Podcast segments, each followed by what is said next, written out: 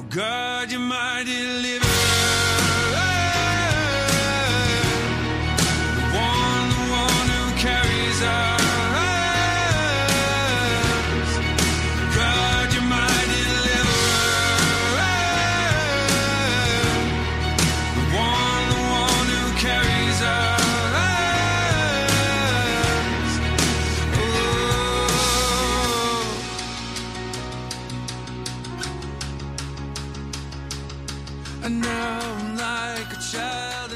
Okay. Well, good morning.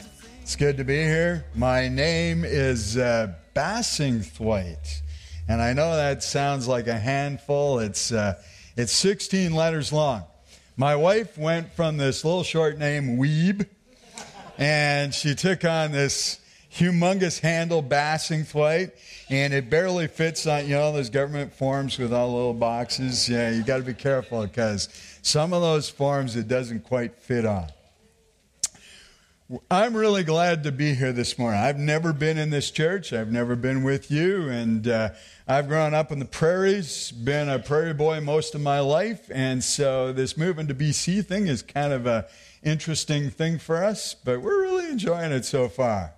We're not quite here yet. We're house sitting in a place in Langley. We take possession of our own place in Aldergrove in a couple of weeks, and uh, hopefully that transition will all go really, really well. And I am excited to uh, start tomorrow officially, although tomorrow is a holiday, so I'm not quite sure how that works. But uh, start officially as the National Mission Director for the Evangelical Free Church of Canada. Uh, it's a job that I think I'm really going to love because it resonates with my heart. And so we're going to talk a little bit about that this morning as we get into our message. Before we do that, let's just bow in a word of prayer. Heavenly Father, we thank you. We thank you for the talent that we have uh, been led by here on the stage in the last few minutes as uh, we have seen a couple of incredible people with gifts from you lead us to the, the throne. Heavenly Father, I thank you that we have been able to come and, and pour out our hearts before you in, in song and to give back to you in offerings and to think a little bit about what this church is going to be doing in the community over the next couple of weeks. And Father, as we now spend some time in your word, guide us. Help us to open our hearts and our lives to your Holy Spirit for something new. Something that, even though we're looking at a passage that uh, those of us who've been in church for a number of years, we know, we know it almost backwards and forwards. We could probably say it. And yet, strike us with something new, we pray. Amen.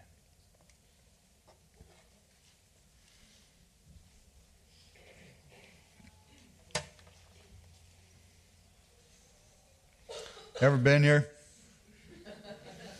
Somewhere between lost and very lost. That's a little how my wife's feeling right now as she's trying to drive around the lower mainland. Uh, I've been out here a number of times and I, I kind of know a little bit of the lay of the land. Uh, this is all brand spanking new for her. She grew up in southern Saskatchewan. We lived most of our time in rural Alberta. Uh, you can imagine that the lower mainland is a bit of a change, right? And, and she's somewhere sometimes between lost and very lost. She's like, what, what do these numbers mean? It's simple. Uh, you know, everything counts down to the ocean on one side, everything counts down to the border on the other side. Just follow the numbers, right? And it's pretty simple, but uh, sometimes you get lost, right? Sometimes when we are lost, we need direction. And you know, when it comes to theological lostness, I'm a pretty good Calvinist, I think. I used to read Calvin all the time, every day. And I think Calvin's got some good things to say about being lost. Oh, you were waiting for a different Calvin? yeah. yeah, this is the Calvin I would read every day.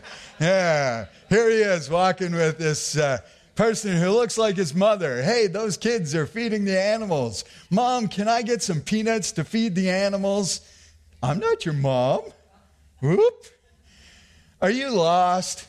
What does your mom look like? Well, from the knees down, she looks just like you. Uh-huh. Ever been there? Yeah. Yeah, I think we all have. And then when we actually ask for directions, sometimes we get, well, they're not so helpful. Take your first left, then your next left, then another left, then one more left. This is why you don't get directions from NASCAR fans. You go in circles. Yeah. I'm usually pretty good when it comes to sense of direction. I, I, I, don't know. I've just kind of always been that way. I remember as a, a young kid, uh, my parents and I, we walked into this mall the one time and we did all our shopping and and uh, then we went to leave, and my parents insisted that we were supposed to go out that door. And I was pretty convinced that we needed to go out that door over there. And they're like, no, no, no. And finally, my mother, she said, Roy, that's my dad's name, you know, Neil's usually pretty good with this stuff. Why don't we, like, see if. So we went out the door I suggested, and that was where the vehicle was. And I've always kind of been that way. But even I get lost once in a while. A number of years ago, I was taking a youth mission trip to Mexico from our Evangelical Free Church in Saskatoon, where I was a youth pastor at the time. And so we're in a foreign country. We, we only have survival Spanish, you know, those basic phrases like Donde está el baño, por favor, you know, where's the bathroom, you know, those kind of phrases. And we're driving along, and my directions, we're going to hospital where we're going to stay and we're going to work. And my directions were to leave Ensenada and travel for about two hours to the first traffic light and turn left. No kidding. First traffic light, two hours. It's pretty rural. And so we're out there, we're driving, we get approximately, it's not maybe quite two hours, but approximately where we thought we should be. Sure enough, there's a traffic light. Okay, we turn left and we're driving down. And now the directions for getting into the hospital, which is supposed to be off this road, aren't really making any sense anymore. And I'm like, eh, something's not right. And so I pull up at this building, this complex that looks like it could be a hospital, but it doesn't quite feel right. And so I'm rehearsing my Spanish phrases in my head because I've never used them in actual conversation before. And I walk up to the door, I, I swallow my man pride, and I'm going to ask for directions, right? And this Mexican man opens the door and goes, Hola! And all that Spanish just flew right out of my head. the only word that came to my mind at that moment in time was English? And he laughed. He said, Yeah, I speak English. And I said, Okay, uh, we got a problem here. I'm, I'm lost. Uh, and he said, You turned at the first traffic light, didn't you? So you know about this? Said, yeah, these people that send people to the hospital, they always forget about the first traffic light is for us. The second traffic light is where you turn to get to the hospital. Oh, okay. So we got back out on the road, went down, found the second traffic light, turned, got to this hospital where there was this welcome mat in, in English and in Spanish. I'm not sure if this is quite right, but we got there and we got this incredible welcome, and it was great to feel like you were home, like you, would made it where you were supposed to be after being lost. That's a little what we're going to talk about this morning. We're going to do it from a parable. Parables are those stories that Jesus told, stories that have a deeper underlying meaning, but come with some just really basic, down to earth kind of stuff. But they're not just simple stories. Parables often help us think about the kingdom of God. See, we're all part of this kingdom of God. King Jesus is our king. And Jesus tells these stories to help shape us to live out the values that our king values. And so, as Jesus tells a series of stories in the passage we're going to look at this morning, we're going to watch for those values that Jesus values and see if we live those same values out as subjects of King Jesus. If you have your Bibles and want to follow along, turn to Luke chapter 15. Luke chapter 15. I'm not going to put a lot of the text up on the screen this morning, so if you do want to see that text, feel free to follow in your Bibles. Luke chapter 15 actually is a series of stories, like I said, three stories that Jesus tells. We're going to really concentrate on the last one, but to kind of get a sense of what that last one's all about, I think we need to at least see what the other two are and see why Jesus told these stories in the first place. And we get that right at the very front end of Luke chapter 15. It says that my particular translation, at least, if you have a different one, feel free to follow along in yours, says tax collectors and other notorious sinners. Yeah, I love the way my translation puts that. Tax collectors and other notorious. It was almost a given that if you said the word tax collectors in Jesus' day, that was a notorious sinner. So, tax collectors and other notorious sinners often came to listen to Jesus teach. That's pretty interesting. But it kind of unsettled some other people, didn't it? It says, This made the Pharisees and teachers of religious law complain that he was associating with such sinful people, even eating with them. In a Middle Eastern culture, sharing hospitality raised the level of connection incredibly. It does even here in North America but maybe not to the same extent that would have in a Middle Eastern culture. And so when Jesus sits down and has a meal with these people, he gets some looks. He gets some fingers pointed at him. He gets some comments by the religious leaders of his day that say, What are you doing, Jesus? Don't you know who these people are? Why are you hanging out with these people? So, Jesus, he's kind of a wanted man, isn't he? Wanted for befriending sinners. And that's the point. That's why Jesus tells these stories. It says, so Jesus told them this story. If a man has a hundred sheep and one of them gets lost, what will he do?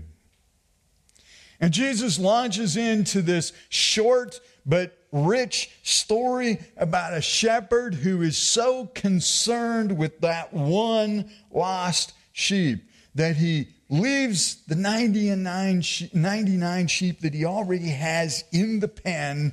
He braves the weather. He braves whatever is out there in terms of terrain. He braves whatever is out there in terms of wild animals. And he goes and searches till he finds that lost sheep. And he brings it back. And verse 7 says this In the same way, there is more joy in heaven over one lost sinner who repents and returns to God than over 99 others who are righteous and haven't strayed away. Now, is there joy in heaven over 99 who stay? Absolutely. But there is more joy, it says, when you find lost sheep and bring them back. I think we're starting to catch a sense of the value that Jesus has here. But he goes on and he tells another story. Verse 8 Or suppose a woman has 10 silver coins and loses one. Oh, well, what's the big deal, right? It's just a silver coin. She's, she's still got a whole bunch of them, right? Well, it's quite likely that these silver coins were part of a dowry. Ladies, if you were to happen to look down at your engagement ring and you would happen to notice that, you know, say you had a diamond cluster there and one of your diamonds was missing from your diamond ring, you go, oh, well, there's lots of other diamonds in there. That's okay. I, I don't think that's probably how you would react. You go, I lost a diamond. I gotta find this now and you start searching. And that's exactly what this woman does. It says that she takes a light, a lamp, and sweeps out her entire house, and she searches carefully until she finds that lost coin. And when she finds it, she calls her friends and neighbors and says, Rejoice with me. I have found my lost coin, and it becomes a whole community celebration. Verse 10 says, In the same way, there is joy in the presence of God's angels when even one sinner repents.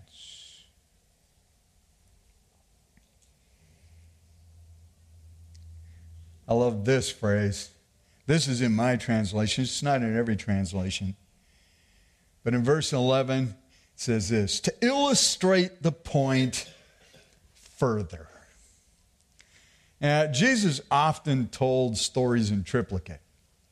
I, I don't know if it was Jesus kind of saying, you know, three strikes and you're out, or third time's the charm, or what exactly it was, but, but Jesus often told triplicate stories. And this is one case where he dies. And we get to the, the third story, and it's kind of the quintessential story of the whole bunch. And it starts with a young man and a father. A man had two sons. The younger son told his father, I want my share of your estate now before you die. Even today, if we were to go to our fathers and say, hey, I, I know you've got some inheritance for me, and before you die, I'd just kind of like to cash in on that. How do you think that would go over? Eh, I don't think it'd go over very well, would it? In Jesus' day, when family was everything, when the patriarch ran the family, what this son inherently is doing is wishing his father dead. Can you imagine? I'd rather you were dead, Dad, because then I'd get my stuff. In Jesus' day, it was probably possible for a father with this kind of scenario to say, You're out of here. I disown you. And he would have probably been well within his rights to do that. But that's not what this father does. It says there that his father agreed to divide his wealth between his sons.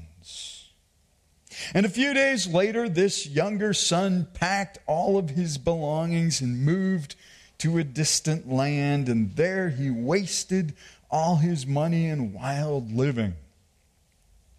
About the time his money ran out, a great famine swept over the land, and he began to starve. This young man is now in dire circumstances. Now, interestingly, this one's just kind of for free. Interestingly, North Americans and people in other parts of the world read this part of the story very differently. Us here in North America, if you ask how this guy that we typically call the prodigal son got himself in such a terrible situation, we almost always go, he wasted his money in wild living. End of story. For people in some other parts of the world, they hardly even notice that fact. They notice that a great famine swept across the land. Why? Because they have great famine almost all the time. That's a circumstance that they are intimately familiar with. I think as we grapple with God's word, we've got to be careful and we can learn from some of these other people in some other places of the world to understand the scripture better. And that's one of the places that we can do it. We can take and put those two ideas together because they're both there in our text and say, ah, this young man found himself in a very dire situation, both because he wasted his money and because a great famine swept across a land. And now he's starving. And he persuaded a local farmer to hire him, and the man sent him into his fields to feed the pigs. Jewish boy, that doesn't quite work, does it? Pigs aren't kosher. This is pretty distasteful. The young man became so hungry that even the pods he was feeding the pigs looked good to him. But no one gave him anything.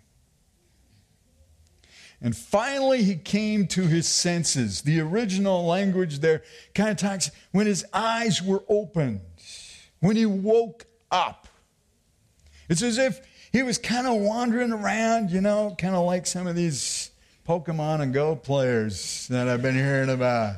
Just kind of wandering around in their own little world, not paying much attention to anything, and all of a sudden, poof, oh, there's a whole reality out here that I never knew about. And it's that's kind of what happened with him here. He, he kind of woke up, came to his senses, and said to himself, at home, even the hired servants have food enough to spare, and here I am dying of hunger. I will go home to my father and say, Father, I have sinned against both heaven and you, and I am no longer worthy of being called your son. Please take me on as a hired servant. And so he returned home to his father. And while he was still a long way off, his father saw him coming. And filled with love and compassion, he ran to his son. He embraced him. He kissed him. His son said to him, he launches into the, the pre planned speech here Father, I have sinned against both heaven and you, and I am no longer worthy of being called your son.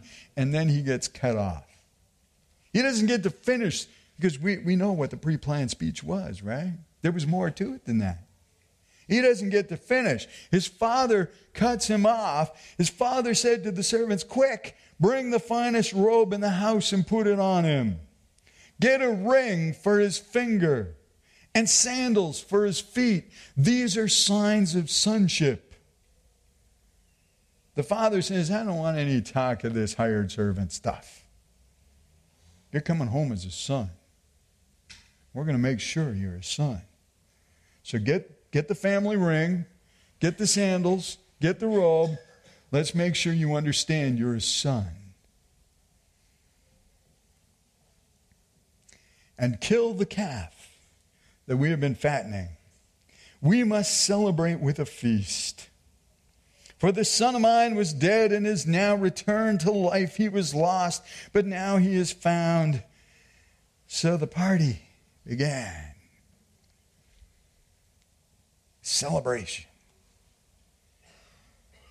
And if we were doing a Hollywood script, this is where we end the story, right? Lost son comes home, family's together again, everything's good, it's all happy at the end. Close it out. But that's not where our story ends. And I'm convinced that it's because that's not really what the story is about. Although, as great as this is to hear about prodigals and know that we're kind of prodigals and we're home, that's not really what the story is about. And so Jesus keeps on telling more of this story. Meanwhile, the older son. Now, I use this graphic in no way, shape, or form to endorse the TV show Big Brother, okay? I think that's a trashy show, and we probably don't ever need to watch it. But this particular graphic does kind of illustrate what goes on in the next few verses here. As Big Brother kind of eyeballs the house to see what's going on. Says here, meanwhile, the older son was in the fields working, and when he returned home, he heard music and dancing in the house. And he asked one of the servants, What's going on? Always kind of curious. Uh, you ever ask yourself questions about the text that you just kind of jump out and go like, that doesn't make any sense. Like, why doesn't he just go in the house and find out? Ever think about that? Why doesn't he just walk in the door? Go, oh, party. Okay, cool. Uh, no, he doesn't even bother. He asks his servant. I don't know if it's because he has an inkling of what already is going on or what. I'm not quite sure. But it's one of those questions that's kind of always stuck with me when I read through this story. Why doesn't he just go and find out? Maybe he kind of knows. Asked one of the servants, What's going on? Your brother's back, he was told, and your father's killed the fattened calf. We're celebrating because of his safe return. And the older brother was overjoyed. yeah, exactly. no, not overjoyed at all. He was angry and wouldn't go in. His father came out and begged him. And he replied, All these years I've slaved for you and never once refused to do a single thing you told me to. And in all that time, you never gave me even one young goat for a feast with my friends. Yet when this son of yours, can't even call him his brother, can he? When this son of yours comes back after squandering your money on prostitutes, you celebrate by killing the fattened calf. Notice the emphasis all through that passage. Brother is not even so much upset at little brother as he is at dad. You, your money, you welcome him back. You never did this for me.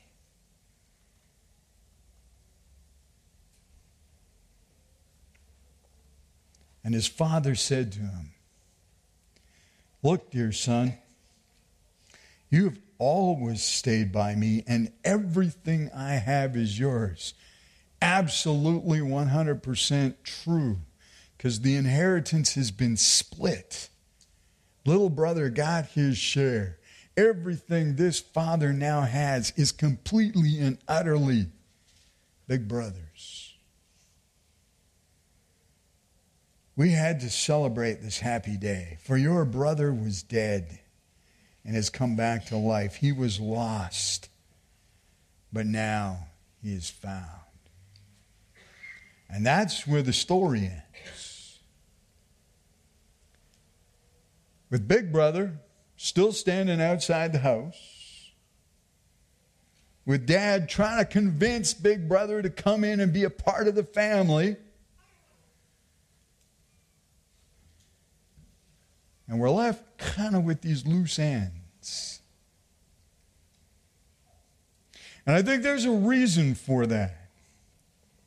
Because I think Jesus wants to find us to find ourselves in this story. He did when he first told it. Remember why he told it? He told it because Pharisees were complaining about his befriending and having food with notorious sinners. And he wants us to find ourselves in there too, just like he wanted the Pharisees to find themselves in the story.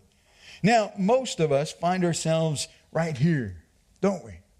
And we never should ever forget this. We're all prodigals. I love some of that music that we sang this morning about, oh, to grace, how great a debtor. Daily I'm constrained to be. I mean, man, we are prodigals. If it wasn't for God's grace, none of us have a hope.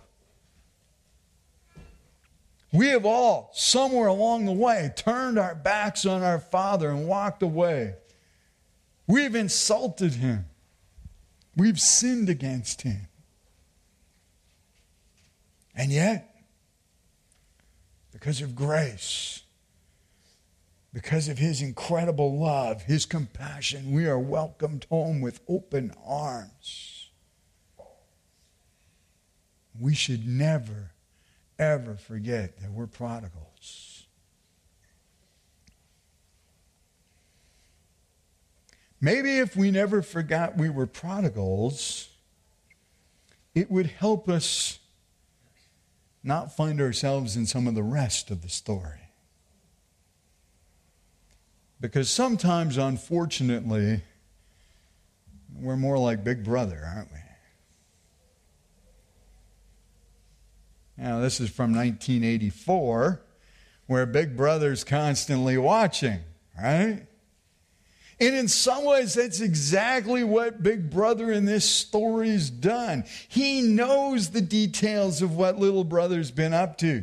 Do you notice how he throws some of those details out at dad? He's been watching. And he doesn't like what's going on, and he's been kind of pointing fingers. And this is exactly why Jesus told this story, because the people that he wanted to make the point to are the Pharisees, the religious leaders of Jesus' day, and they tend to get a bad rap, don't they? We tend to, you know, kind of dump on them Christian circles. Oh, those Pharisees, those religious leaders, they were awful people. But really, they were pretty upstanding citizens. If you wanted a good neighbor, a Pharisee would have probably been what you wanted, actually. They kept their yards clean. They obeyed all the laws. I mean, you would absolutely love having a Pharisee as a neighbor. Their kids grew up respectful. Right? But somewhere along the way, they began to think hey, if we're supposed to obey all these rules, then everybody else is supposed to obey all these rules too. That's kind of the sign of holiness. And so they began to look at other people and go, ah, oh, they're not quite measuring up. And when they noticed that other people weren't quite measuring up, then they, they began to try and enforce the rules and say, hey, Jesus, your disciples, they're not washing their hands before they eat. Now, that's not just about germs, okay? There was ceremonial washings and stuff, and you got to understand that. But that was exactly the point. The Pharisees thought you had to do that stuff to be holy. And they come to Jesus and they say, Whoa, whoa, wait, wait. Your disciples aren't matching up here. We got a little problem. Hey, Jesus, why are you sitting and having a meal with these people? You're not supposed to do that, Jesus. And I worry at times that in our churches, and in our Christian lives, we actually have more in common with Pharisees than we care to admit. No one wakes up some morning, looks in the mirror, and goes, Oh, today I want to be a Pharisee. We back into that, don't we? Can happen pretty easy. We wind up going to a conference and we kind of get charged up and passionate about Jesus. We start to live out some new things, make some decisions. Ah, life is going great. Man, wouldn't it be cool if other people could feel this and sense this too? And it would be, right? And pretty soon we begin to look at other people and say, hey, they're not quite as passionate about Jesus as I am. And it's at that moment, right there, that that can go either way. Can it? And we can very easily back into being a Pharisee and not even know it. Because when we make that slight shift and go, they're not as passionate about Jesus as I am. I wonder if I could, I could help them be that. I'm, I'm going I'm to try and maneuver things in their life to, to, to do that. Maybe we'll set up a rule or a, a standard and, and if they measured up to that, then, then they could be as passionate about Jesus as I am. And we've just crossed a very dangerous line, haven't we?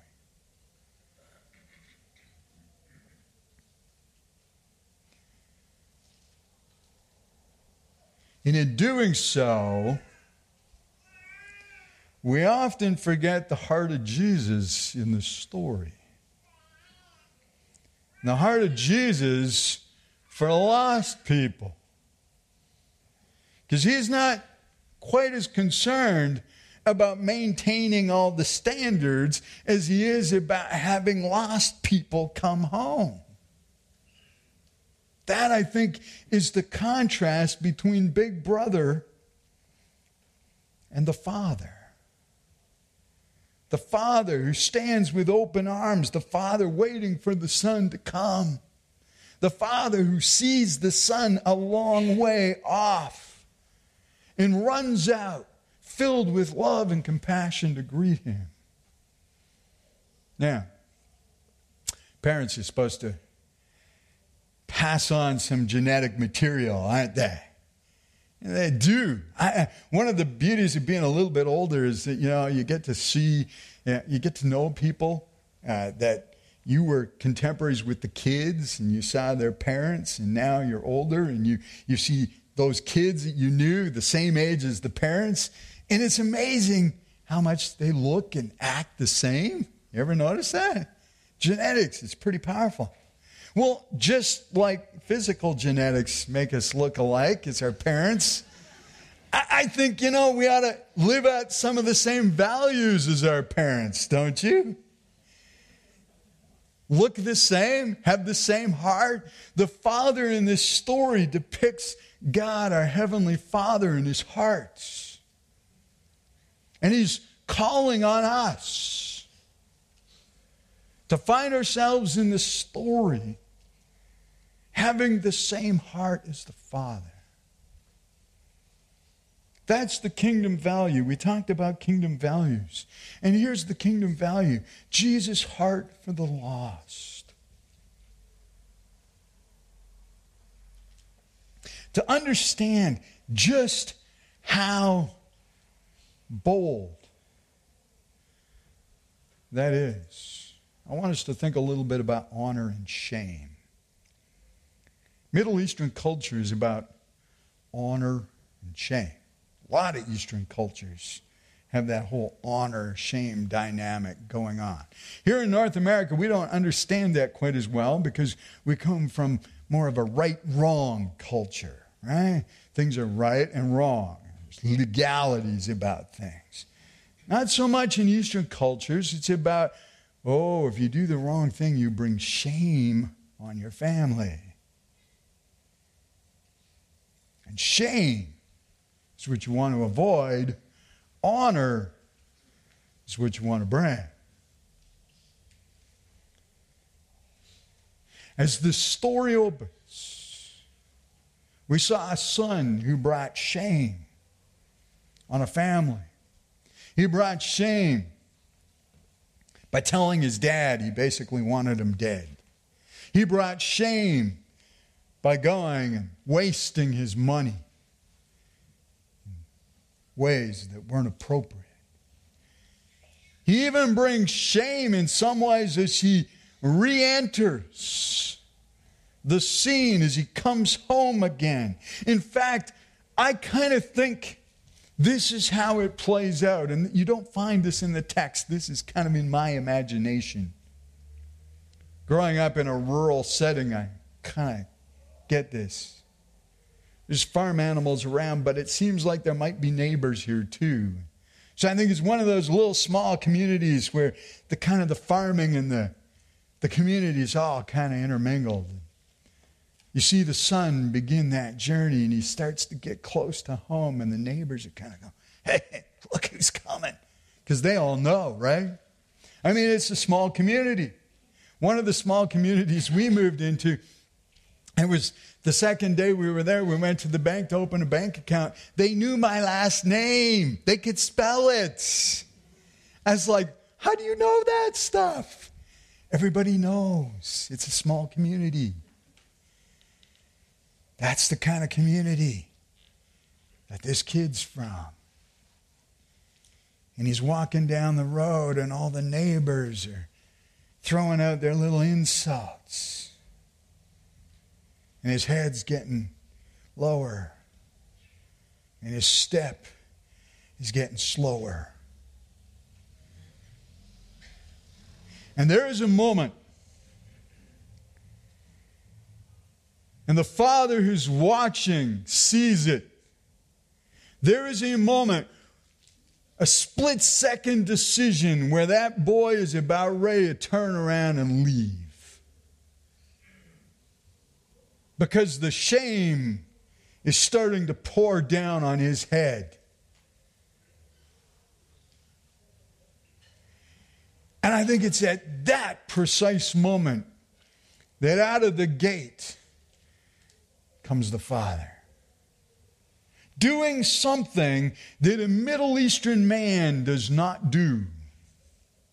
I heard a message on Zacchaeus a couple of years ago by an Iranian pastor. He's Iranian, so he's got insights into Middle Eastern culture that I just don't have. And he talked about Zacchaeus and how Zacchaeus did a couple of things that, that were completely and utterly inappropriate for Middle Eastern men. One, he climbed. Middle Eastern men don't climb. That's, that's, that's a shameful act. It's inappropriate. We've got robes. They also don't run. That's a shameful act. It's inappropriate. But this father does. And I think it's at that precise moment when he knows if I don't do something, something drastic, whatever it takes, that son of mine is going to turn around and he's going to leave and he's going to be gone and the lost is not going to come home. And so I have to take his shame on me. So I become the object of shame. So I am going to do something so radical that suddenly all the neighbors aren't going to be looking at my son anymore. They're going to be looking at me and going, Oh, what is dad doing? That's not right.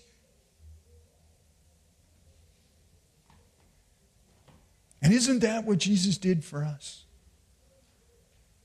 He took our shame, He took it on Himself. He went to a cross, He died for us. That's why we, as prodigals, get to come home.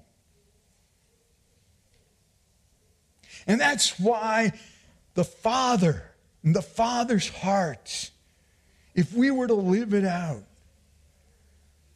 we would act in ways just like this Father. Saying, What can we do? Even sometimes if it means risk. That's the logo from the conference coming up this week, by the way. Risk in the right direction. And that's precisely what this dad did, didn't he? He risked. He risked his reputation. He risked having his neighbors think less of him. He risked a lot of stuff to make sure his son comes home again.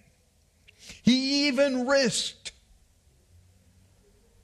having some people in his own family angry. His own son angry. to make sure that the other son gets home.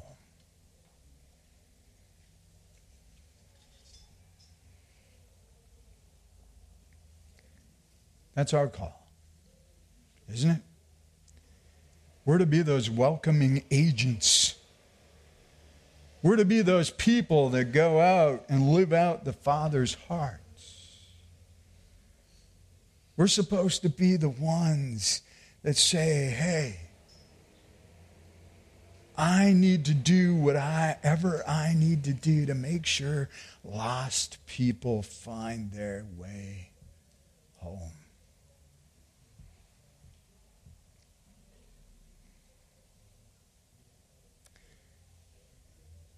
My new job is National Mission Director for the Evangelical Free Church of Canada. Here in Canada, I'm not sure we consider ourselves a mission field. We send missionaries to other parts of the world. You know, they come back, they tell these incredible stories of what God's up to. Do we have those same kind of stories in Canada? Sometimes we do. I would love for us to be able to tell those kinds of stories all the time. Guess what God is doing? You know, some of them are there. I was just this past week, Monday night, I was just off to our Johnston Heights church where one of their staff pastors, Phil Harris, has a very intentional group of people going out and sharing their faith. They're passionate about it. They want to see lost people come home. Just Monday night, I had the incredible privilege of being with Phil Harris, their staff pastor, praying with a woman to receive Christ. A lost person came home, and there was great rejoicing in heaven. Amen. Who said that? Thank you. Yeah. Yeah, exactly. This is the heart of the Father. I love that you guys are working on that VBS. I love some of the things that I heard already this morning. I want to encourage you in that. Keep growing that heart of the Father. It's risky. It's risky. If we really care about seeing lost people come home, we might be accused of some things by some fellow brothers and sisters at times. Why? We've probably all heard some of those things. Well, you put ashtrays out for those people you had over at your house last night. Why did you do that? Why? Because I care about lost people. I saw you in a bar. Why were you there? Because I care about lost people. And the list could go on and on, couldn't it? And we're going to get accused of some things, maybe even have some shame pour down on our heads if we really want to connect with the people that God wants us to connect with and see great stories of people, lost people, coming home. But is it worth it? You had better believe it's worth it. Let's pray.